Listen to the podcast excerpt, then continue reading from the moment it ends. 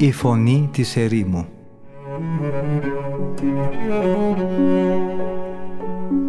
Συνομιλίες με τους Αγίους Πατέρες της ερήμου Την εκπομπή παρουσιάζει ο πρωτοπρεσβύτερος Ματθαίος Χάλαρης.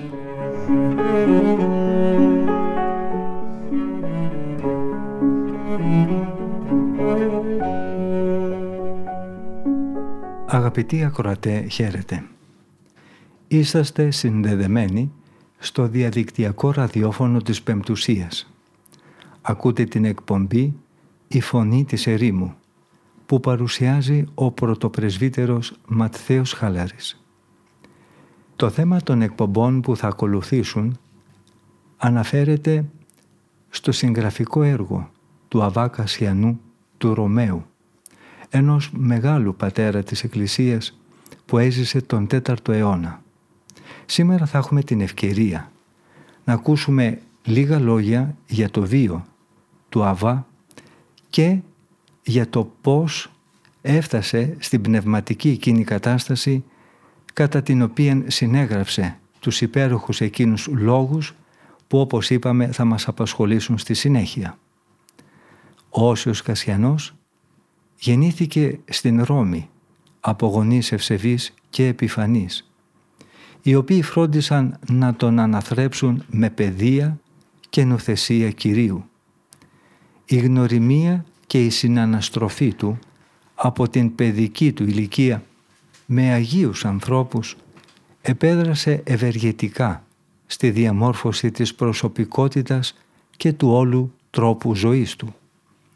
Σπούδασε την επιστήμη της φιλοσοφίας και της αστρονομίας και μελέτησε ιδιαίτερα τα συγγράμματα των πατέρων και την Αγία Γραφή. Ο Όσεος ακολούθησε το μοναχικό βίο.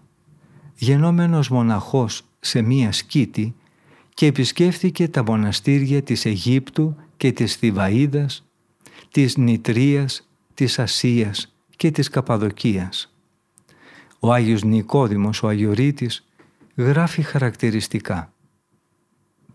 Ο Άγιος μετέβη εις διαφόρους τόπους και συνείδησε Αγίους και γνωστικοτά τους οσίους και τας αρετάς όλων συναθρίζει εις τον εαυτόν του ως άλλη φιλόπονος μέλισσα ώστε και αυτός έγινε εις τους άλλους τύπος και παράδειγμα παντός είδους αρετής. Όθεν ανώτερος των παθών γενόμενος και τον νουν καθαρίσας εγνώρισε την τελείαν κατά των παθών νίκην. Από την πρώιμη νεανική ηλικία του, ο Άγιος Κασιανός, με τον αδελφικό του φίλο Γερμανό, αποφάσισαν να ακολουθήσουν τη μοναχική ζωή και σύντομα κοινοβίασαν σε κάποια μονή της Βιθλέμ.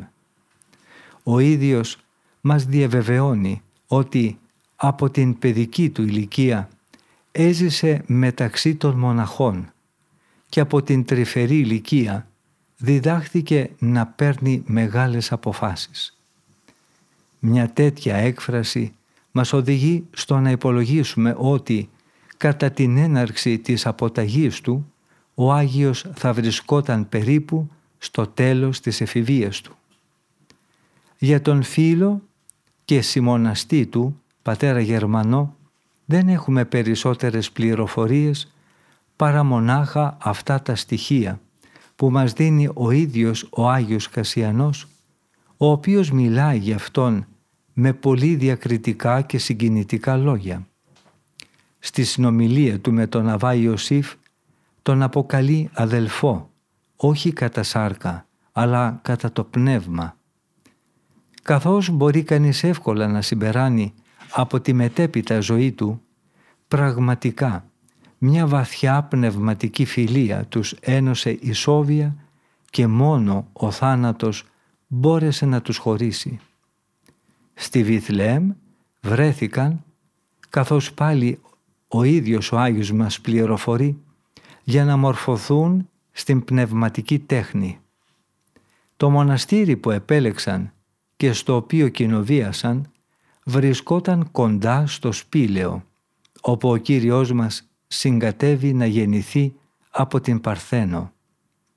Σε αυτή την πνευματική αιστεία, καθώς φαίνεται, βρήκαν τις απαιτούμενες πνευματικές προϋποθέσεις που θα ευόδωναν το σκοπό τους. Από εκεί, όπως θα δούμε και στη συνέχεια, ήρθαν σε επαφή και με το μοναχισμό της Παλαιστίνης, της Συρίας και μάλιστα της Μεσοποταμίας, τον οποίο είχε κατά κύριο λόγο υπόψη του ο Άγιος όταν συνέτασε τους κοινοβιακούς κανονισμούς. Όσον αφορά στην επαφή του με τον μοναχισμό της Καπαδοκίας και της ευρύτερης Ανατολής, τον οποίον δείχνει να γνωρίζει ο Άγιος από κοντά, πρέπει να την τοποθετήσουμε κυρίως στο χρονικό διάστημα που αυτός έζησε στην Κωνσταντινούπολη. Σχετικά με το ποιο ακριβώς ήταν το μοναστήρι της Βιθλεέμ που κοινοβίασαν, ορισμένοι μελετητές εκφράζουν την άποψη ότι αυτό ήταν το περίφημο κοινόβιο του Αγίου Ιερονίμου.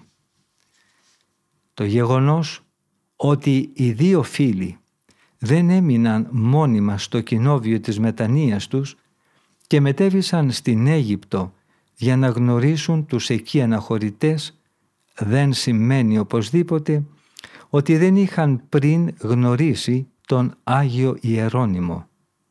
Αλλά σημαίνει ότι η αναχωρητική ζωή προσήλκησε τις νεανικές καρδιές τους και τις όθησε να ζητήσουν υψηλότερες πνευματικές αναβάσεις. Ο ίδιος δίνει το ακριβές στίγμα της γένεσης της επιθυμίας του για πνευματική πρόοδο όταν δηλώνει απερίφραστα ότι ποθούσαν να προχωρήσουν περισσότερο στη ζωή της τελειότητας και γι' αυτό αποφάσισαν με τον φίλο του, πατέρα Γερμανό, να επισκεφθούν την Αίγυπτο. Άλλωστε, η ίδια αυτή επιθυμία είχε οδηγήσει και τον Άγιο Ιερώνυμο να μεταβεί στην Ανατολή. Την επιθυμία τους να επισκεφθούν τους αναχωρητές της Αιγύπτου για να αποκομίσουν από την γνωριμία αυτή πνευματική βοήθεια εξέφρασαν οι δύο φίλοι στους προεστώτες του κοινοβίου τους με την παράκληση να τύχουν τις ευλογίες τους. Το αίτημά τους έγινε αποδεκτό με την προϋπόθεση ότι θα έπρεπε να υποσχεθούν την κατά το δυνατόν σύντομη επιστροφή τους στη μονή της μετανοίας τους. Όταν οι δύο φίλοι έφτασαν στην Αίγυπτο, είχαν ήδη αποφασίσει να προχωρήσουν χωρίς καθυστέρηση στις μεγάλες ερήμους του εσωτερικού. Η συνάντησή τους όμως με τον επίσκοπο της Πανεφό, Αρχίβιο, έδωσε αφορμή για να αλλάξουν τα σχέδιά τους. Ο επίσκοπος, όταν άκουσε το σκοπό της επίσκεψής τους στην Αίγυπτο, τους σύστησε πριν πάρουν το δρόμο για τη βαθύτερη έρημο, να επισκεφθούν πρώτα τους αναχωρητές που ζούσαν στα περίχωρα της Πανεφό πάνω σε κάποια ξερονίσια. Δέχθηκαν με χαρά την πρότασή του και με τη δική του καθοδήγηση ξεκίνησαν διασχίζοντας μονότονους βαλτότοπους γεμάτους από την αλμύρα που είχαν αφήσει οι θαλάσσιες ισορμήσεις οι οποίες είχαν ερημώσει πολλά χωριά και τα είχαν μετατρέψει σε μικρές νησίδες. Ανάμεσα στους ασκητές εκείνους της περιοχής συγκαταλέγονταν και τρεις οι πιο περίφημοι και φημισμένοι αβάδες, ο Χερίμων, ο Νιστερό και ο Ιωσήφ. Στην ίδια περιοχή υπήρχε ένα ονομαστό κοινόβιο με προεστώτα τον περίφημο Αβά Πινούφριο. Αυτός ο γέροντας ήταν παλιός γνώριμός τους από τη Βιθλεέμ, όπου εκείνος είχε καταφύγει για να αποφύγει τις τιμές που του αποδίδονταν εξαιτίας του αξιώματός του ως ηγουμένου της Μονής. Στο κοινόβιο της Βιθλεέμ τον είχαν δεχθεί κατόπιν εντολής του ηγουμένου ως δόκιμο και συγκάτοικό τους στο κελί. Αλλά μετά από μικρό χρονικό διάστημα ο Αβάς Πινούφριος αναγνωρίστηκε από έναν Αιγύπτο επισκέπτη και οδηγήθηκε από τους πατέρες πάλι πίσω στην Αίγυπτο, στο κοινόβιο που πίμενε ως ηγούμενος. Ο Αβάς Πινούφριος δέχθηκε τους παλιούς του φίλους με πολλή εγκαρδιότητα και τους ανταπέδωσε την παλιά φιλοξενία τους, παραχωρώντας τους το δικό του το κελί. Η αγάπη και η τιμή που έτρεφε ο Αβάς Πινούφριος στα πρόσωπα των παλιών συγγελιωτών του τον έκαμαν όχι μόνο να ανταποκριθεί πρόθυμα στο αίτημά τους αλλά και τον οδήγησαν στο να τους προτείνει να παραμείνουν μόνιμα στο δικό τους κοινόβιο. Το αίτημα των δύο φίλων ήταν να μιλήσουν με τον Αβά και να καταγράψουν τη συνομιλία τους. Όμως, οι δύο φίλοι αρνήθηκαν την πρόταση του ηγουμένου να παραμείνουν κοντά σε Αυτόν και έφυγαν ωφελημένοι από τη συνομιλία για να συνεχίσουν το ταξίδι τους στην έρημο. Πέρασαν τον ποταμό και έφτασαν στην Διολκό, μία πόλη που βρισκόταν στις εκβολές του Νείλου. Στην περιοχή αυτή γνώρισαν τον Αβά Πιαμούν, πολύ φημισμένο αναχωρητή. Ο επόμενος σταθμός τους ήταν ένα κοντινό μεγάλο μοναστήρι στο οποίο ηγουμένευε ο Αβάς Παύλος. Δεν είναι εύκολο να προσδιοριστεί κατά πόσο η παραμονή τους στην έρημο της Κίτης περικλείεται σε επτά χρόνια ή αν επισκέφθηκαν την έρημο της Κίτης για πρώτη φορά κατά το δεύτερο ταξίδι τους μετά την επιστροφή τους από Βιθλεέμ. Θα έμοιαζε όμως πιο φυσικό να υποθέσει κανείς ότι το πρώτο τους ταξίδι δεν επεκτάθηκε πιο πέρα από το Δέλτα και ότι άφησαν τις πιο απόμακρες επισκέψεις τους για αργότερα. Αν δεχθούμε αυτήν την άποψη, τότε ασφαλώς επακολούθησε η επιστροφή τους στο κοινόβιο της Βιθλεέμ, όπου έφτασαν μετά από απουσία επτά ετών. Εκεί, αφού παρέμειναν για λίγο, πήραν πάλι ευλογία από την αδελφότητα για να επισκεφθούν για δεύτερη φορά την Αίγυπτο. Αυτή τη φορά προχώρησαν βαθύτερα μέσα στη χώρα και επισκέφτηκαν την έρημο της Σκήτης, δηλαδή το νότιο μέρος της περίφημης κοιλάδας της Νητρίας. Η παραμονή του Αβάκα Σιανού και του φίλου του, πατέρα Γερμανού, στη Σκήτη, φαίνεται ότι περιορίστηκε έως εκεί. Το πιθανότερο είναι ότι δεν προχώρησαν περισσότερο γιατί όταν ο Αβάς Κασιανός μιλάει για τη Θηβαίδα και τα μοναστήρια της, φαίνεται να περιγράφει ό,τι γνωρίζει εξακοής και όχι ό,τι γνώρισε από προσωπική του εμπειρία. Αν και ο αρχικός σκοπός τους ήταν οπωσδήποτε να επισκεφθούν μεταξύ των άλλων και την περιοχή της Θηβαίδας. Γύρω στο 400 μετά Χριστόν, οι δύο φίλοι πρέπει να έφυγαν οριστικά από την Αίγυπτο, παίρνοντας μαζί τους πολύτιμους πνευματικούς θησαυρούς που απεκόμισαν από τις συνομιλίες τους με όλα τα μεγάλα πνευματικά αναστήματα της ερήμου.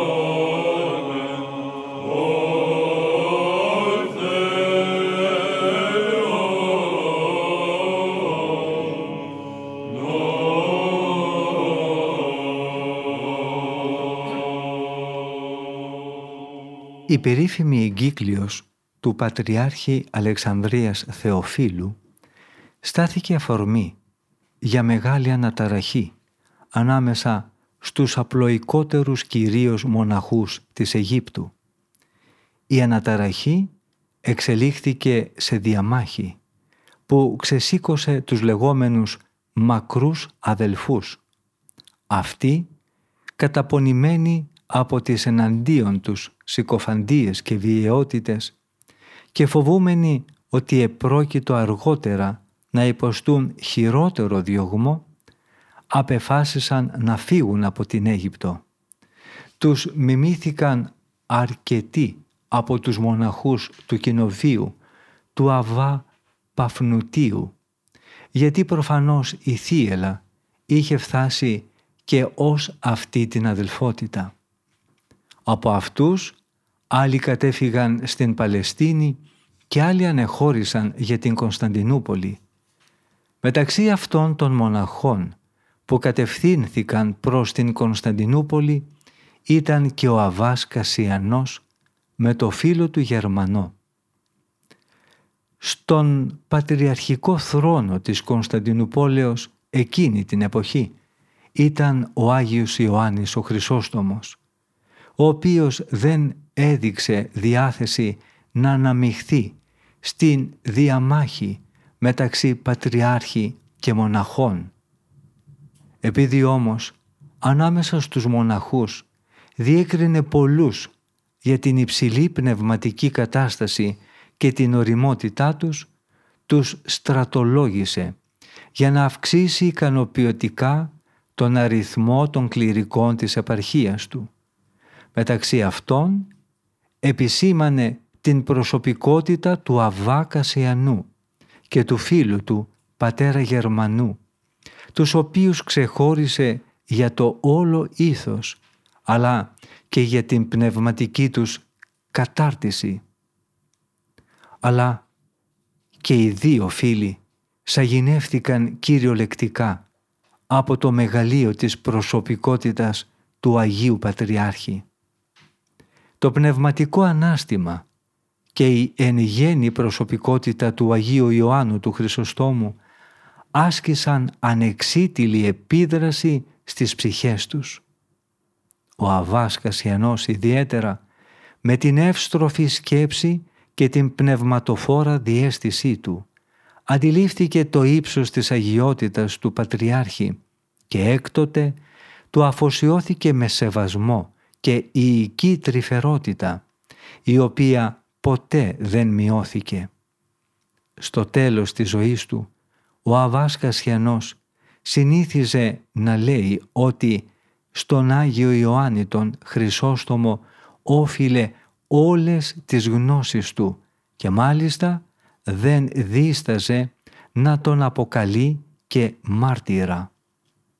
Πράγματι, η παραβονή του Αβάκασιανού κοντά στο μεγάλο ιεράρχη επρόκειτο να συντελέσει στην πληρέστερη δογματική κατάρτισή του.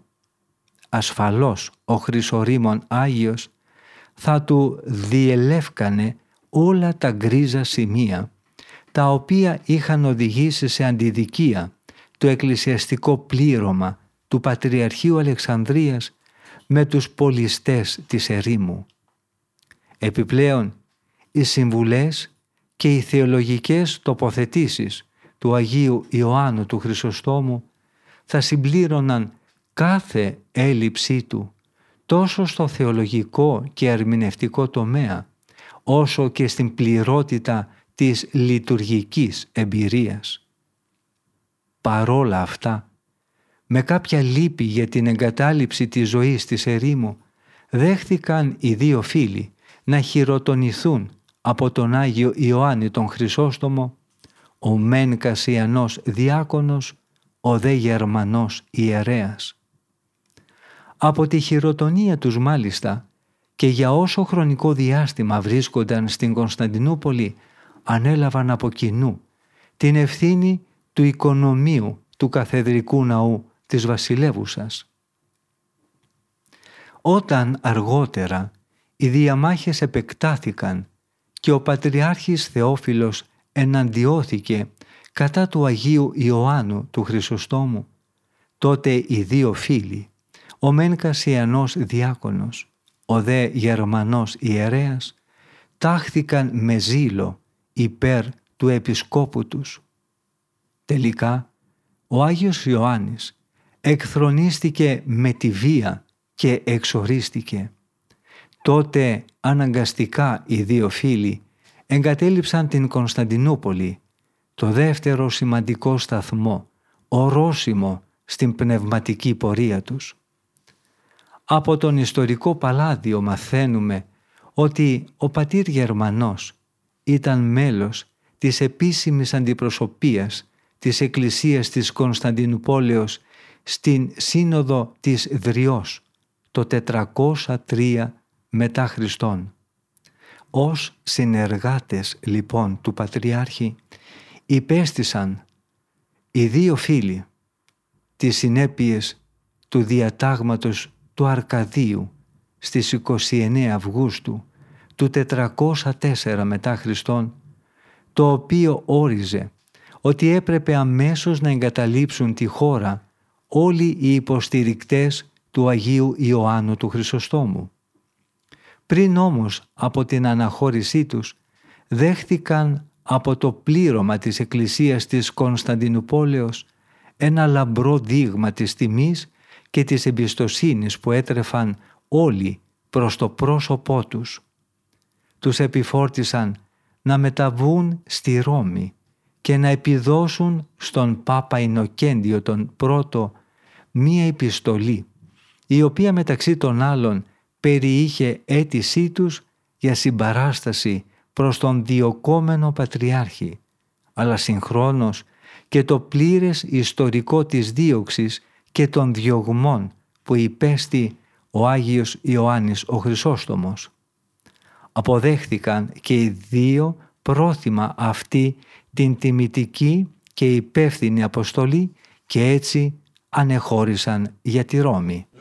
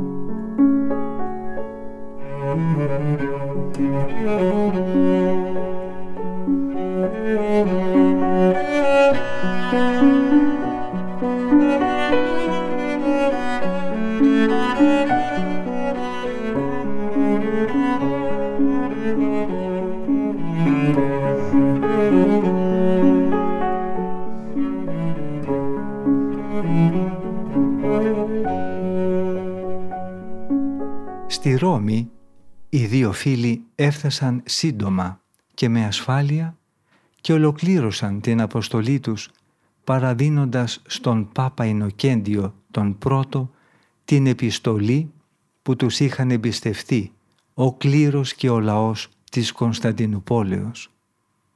Από αυτό ακριβώς το σημείο σταματούν και οι πληροφορίες που έχουμε για τον πατέρα Γερμανό. Το πιθανότερο είναι ότι στο εξής παρέμεινε στη Ρώμη όπου και διακόνησε την Εκκλησία μέχρι την κοίμησή του. Για τον Αβάκα Σιανό υπάρχουν βάσιμες υποθέσεις ότι παρέμεινε για δέκα περίπου χρόνια στη Ρώμη. Για το θέμα αυτό, μια σημαντική πληροφορία μας προσφέρει η φιλία που τον έδεσε με τον τότε αρχιδιάκονο Λέοντα, τον μέλλοντα Πάπα της Ρώμης. Μια φιλία τόσο στενή και δυνατή που κράτησε μέχρι το θάνατό του. Ο Λέων γεννήθηκε γύρω στο 390 μετά Χριστόν και όταν ο Αβάς Κασιανός έφτασε στη Ρώμη εκείνος θα ήταν ασφαλώς ακόμα έφηβος. Συνεπώς, η βαθιά πνευματική σχέση τους θα πρέπει να δημιουργήθηκε αργότερα όταν ο Λέων έγινε κληρικός. Από όλο αυτό το γεγονός, ορισμένοι μελετητές συνάγουν το πολύ σημαντικό στοιχείο ότι δηλαδή ο Αβάς Κασιανός πρέπει να έζησε για πολύ στο περιβάλλον του ιερατείου της Ρώμης διότι λίγα χρόνια αργότερα το 430 μετά Χριστόν μετά από αίτηση του Λέοντος από τότε ήταν ήδη αρχιδιάκονος στη Ρώμη ο Αβάς Κασιανός έγραψε το έργο του περί ενσαρκώσεως και κατά του Νεστορίου.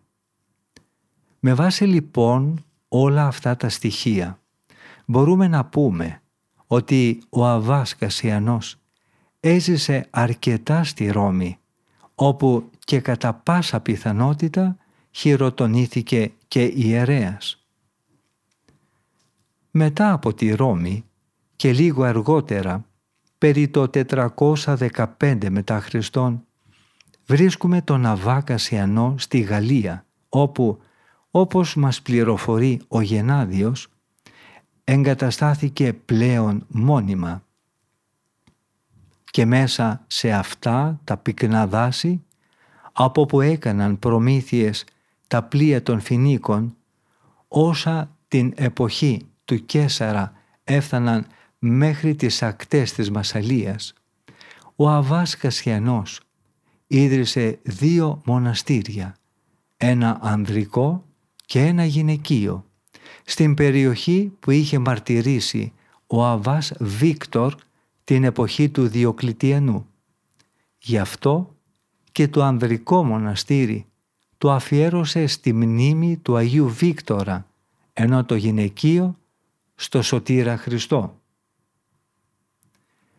Έτσι ο μοναχισμός της περιοχής άρχισε να αναπτύσσεται με γοργό ρυθμό και οι ήδη υπάρχουσες μοναχικές εστίες αναζωπυρώθηκαν και οργανώθηκαν καλύτερα. Και μολονότι ο Άγιος Κασιανός δεν ήταν ο πρώτος και ο κύριος ιδρυτής των μοναστηριών της Δύσεως, εν πρέπει να του αναγνωρίσουμε τον ρόλο του προτεργάτη και κυρίως του οργανωτή των κοινοβίων της Δύσεως. Ο Αβάς Κασιανός εφήρμοσε στην οργάνωση των μοναστηριών της Δύσης όσα είχε πάρει από τον μοναχισμό της Ανατολής. Αν και στη Δύση προηγήθηκαν ο Άγιος Μαρτίνος και πολλοί άλλοι, όμως πρέπει να θεωρήσουμε την παρουσία του Αγίου Κασιανού σαν μια καινούρια αρχή στο μοναχισμό αυτής της χώρας. αν συγκρίνουμε τα μοναχικά κοινόβια του Αγίου Μαρτίνου με αυτά που ίδρυσε ο Άγιος Κασιανός στη Μασαλία και με άλλα που σύντομα εμφανίστηκαν και λειτουργούσαν κατά το υπόδειγμα των τόσο επιτυχημένων κανονισμών του, τότε τα πρώτα ήταν χωρίς αμφιβολία υποτυπώδη και ανοργάνωτα. Η μεγάλη εκτίμηση που απολάμβανε το έργο του Αγίου Κασιανού κατά το Μεσαίωνα φαίνεται από τον τεράστιο αριθμό χειρογράφων των κοινοβιακών κανονισμών και των συνομιλιών με τους πατέρες της ερήμου που υπάρχουν στις βιβλιοθήκες της Ευρώπης. Ενδεικτικό επίσης είναι ότι ο Άγιος Βενέδικτος έκανε σύσταση στους μοναχούς του κοινοβίου του να μελετούν και μάλιστα καθημερινά τα έργα του Αγίου Κασιανού. Στη Μασαλία, κάτω από ταραχώδεις πολιτικές συνθήκες και μέσα σε ένα περιβάλλον που ήταν καχύποπτο προς τη μοναχική ζωή, ο Αβάς Κασιανός προσέφερε για πρώτη φορά μια θεωρητική κατοχήρωση του μοναχισμού. Εκεί έγραψε τα τρία μεγάλα έργα του, τους κοινοβιακούς κανονισμούς, τις συνομιλίες με τους πατέρες της ερήμου και το περί ενσαρκώσεως και κατά του Νεστορίου. Έτσι ανέλαβε την αποστολή του διδασκάλου και αναμορφωτή με τη βαθιά συνείδηση ότι έπρεπε να ανταποκριθεί τέλεια στη νέα κλίση του Θεού και ότι έπρεπε να εργαστεί το τάλαντο, τον ανεκτήμητο θησαυρό της πύρας που κέρδισε από τη γνωριμία του με τα μοναχικά αναστήματα της Ανατολής. Ο Άγιος Κασιανός κυριολεκτικά μέσα στις πτυχές του ράσου του κουβαλούσε το μυστικό της αληθινής μοναχικής ζωής αλλά και της προσωπικής του αγιότητας τα οποία κατέθεσε στην Εκκλησία με ζήλο και αυταπάρνηση. Γι' αυτό και η προσφορά του έφερε πλούσια καρποφορία.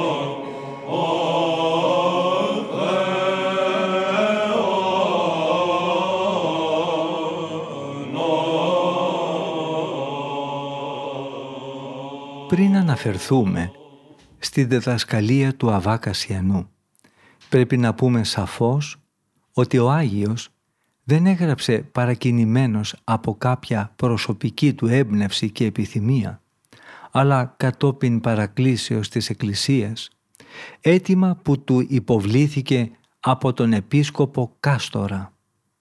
Είναι φυσικό λοιπόν να μην εκφράζεται ο ίδιος ως εξουσίαν έχων έστω και ποιμαντική, αλλά ως μεταδότης και φορέας μιας παραδόσεως. Για το λόγο αυτό και το όλο ύφος της συγγραφής του είναι ταπεινό και απαρισίαστο. Γιατί σκοπός του δεν ήταν να διδάξει τις απόψεις του ή να επιβάλλει τις θεωρίες του, αλλά ήθελε να μεταδώσει με πιστότητα και ακρίβεια εκείνα που είδε και άκουσε και που εχείρες αυτού εψηλάφισαν. Ακόμα και κατά την σύνταξη των κοινοβιακών κανονισμών ενήργησε ως εντολοδόχος. Και γι' αυτό ακριβώς το λόγο. Το ύφος του δεν είναι ύφος συντάκτη ενός νομικού πλαισίου για κάποιο σωματείο ή οργανισμό, αλλά είναι καταγραφή ήθους και καινής βιωτής, την οποία ο ίδιος συνάντησε σαρκωμένη στη ζωή και στα πρόσωπα των μοναχών της Ανατολής. Στους κοινοβιακούς κανονισμούς, που είναι το πρώτο έργο του Αβάκα Σιανού, ο Άγιος ασχολείται με το μοναχικό τυπικό και τον κανόνα προσευχής, των αποτασωμένων τον κόσμο. Αναφέρεται επίσης στις αρχές που πρέπει να ακολουθεί ο μοναχός ζώντας στο κοινόβιο και δίνει στοιχεία τόσο για τον τρόπο της μοναχικής ενδυμασίας όσο και για το νόημα πρακτικό και συμβολικό του κάθε ενδύματος. Στο δεύτερο τμήμα των κανονισμών ο Άγιος μιλάει για τα οκτώ βασικά πάθη, τη γαστριμαργία, την πορνεία, τη φιλαργυρία, την οργή, τη λύπη, την ακιδεία, την υπερηφάνεια και την καινοδοξία. Περιγράφοντας ο Αβάσκας Ιαννός το τυπικό και τις εν γέννη λειτουργικές συνήθειες των μοναστηριών της κάτω Αιγύπτου, σημειώνει χαρακτηριστικά. Αναλαμβάνω την ευθύνη να καταγράψω όσα είδα και έζησα εκεί με κάποια μετριοπάθεια. Θα αμβλύνω την ένταση που ενδέχεται να δημιουργηθεί σε κάποιους καθώς θα βλέπουν το τυπικό των μοναστηριών της Αιγύπτου με το να αναφέρω παράλληλα τον τρόπο με τον οποίο ζουν οι μοναχοί στην Παλαιστίνη και στη Μεσοποταμία.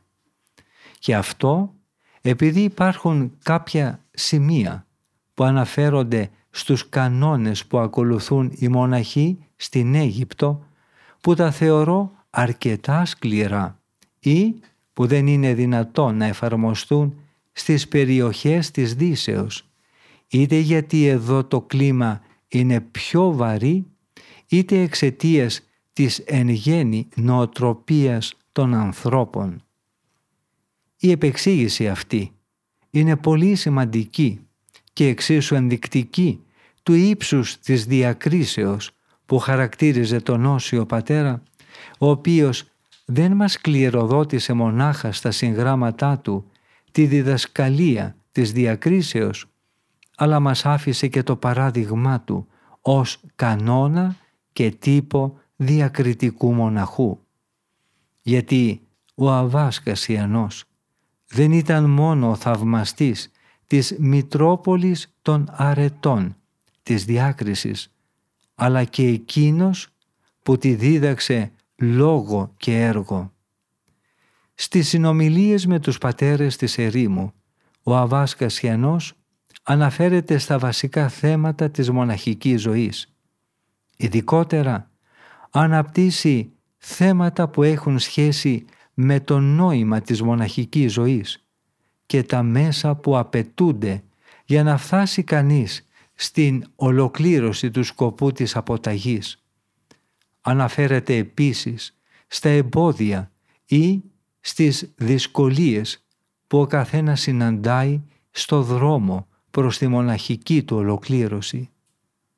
Στον Άγιο Κασιανό απουσιάζει η διδακτική αυθεντία όπως αυτή κατανοείται με τα κριτήρια του κόσμου τούτου γιατί αυτός εμφορείται από την αυθεντία της εκκλησιαστικής παράδοσης και τη δυναμική εκείνη που διακρίνει τον λειτουργό όταν μελίζει τον άρτο που θα θρέψει την οικουμένη στους αιώνες. Και ομολογουμένος απέδειξε και με το ήθος του, το οποίο διαπνέουν οι συγγραφές του όσο και αν ο ίδιος θέλησε να το αποκρύψει, ότι είχε έντονο το αίσθημα της ευθύνης για εκείνο που επιχειρούσε. Επιπλέον, έκανε σαφές στους παραλήπτες του έργου του ότι τον διέκρινε ο απόλυτος σεβασμός προς το σκοπό τον οποίον το σύγγραμμά του επρόκειτο να διακονήσει. Εξάλλου, ο ταπεινός λογισμός και το αψήφιστον που αγωνίζεται διαβίου να τηρήσει ο κάθε μοναχός προκειμένου να οδηγηθεί στην κορυφή της υψοποιού ταπεινώσεως δεν εγκατέλειψε ούτε για λίγο τον Άγιο Συγγραφέα. Τον διακατήχε πάντα η αίσθηση ότι ο ίδιος είναι το ουδέν και ότι καλείται να μιλήσει ως άλλος Ευαγγελιστής περί του λόγου της ζωής για ό,τι είδε βιωμένο στους Αγίους Ασκητές. Νιώθει σαν όστρακο, το οποίο όμως βαστάζει μέσα του τον θησαυρό μιας μεγαλειώδους μοναχικής εμπειρίας. Αυτή ακριβώς τη δωρεά ο Άγιος προσπάθησε να την προσφέρει μέσα στο δοχείο της διάκρισης ώστε να μην λαθέψει και δώσει στερεά τροφή όπου υπήρχε ακόμη ανάγκη γάλακτος.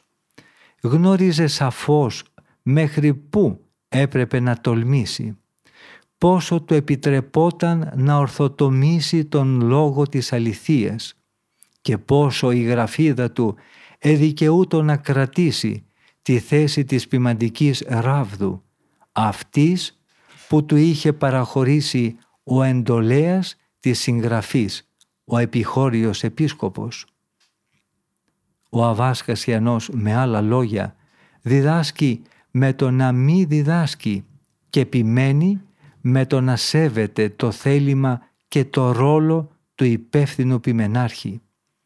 Καταγράφει ό,τι του ζητήθηκε, τη ζωή δηλαδή των άλλων μοναχών και αυτό το κάνει με πολλή υπευθυνότητα, ακρίβεια και πιστότητα ενώ στη συνέχεια ο ίδιος αποσύρεται δίνοντας τόπο για το δοξασμό των πατέρων και αδελφών του. Γι' αυτό και η απουσία του προσωπικού του λόγου βοά αρήτος και κοινοποιεί ότι μέσα του ενικούσε ο Θεός Λόγος. Πρόσφερε στον Θεό δια της υποταγής του στο θέλημα του Επισκόπου Κάστορα χείρα γραφέως και πρόσφερε Αυτόν ο Θεός στην Εκκλησία Του ως πλάκα καρδίας σαρκίνης πάνω στην οποία το παράκλητο πνεύμα είχε χαράξει την οδό της καταδύσεως διείς ή προς τον Θεόν ημών άνοδος γίνεται.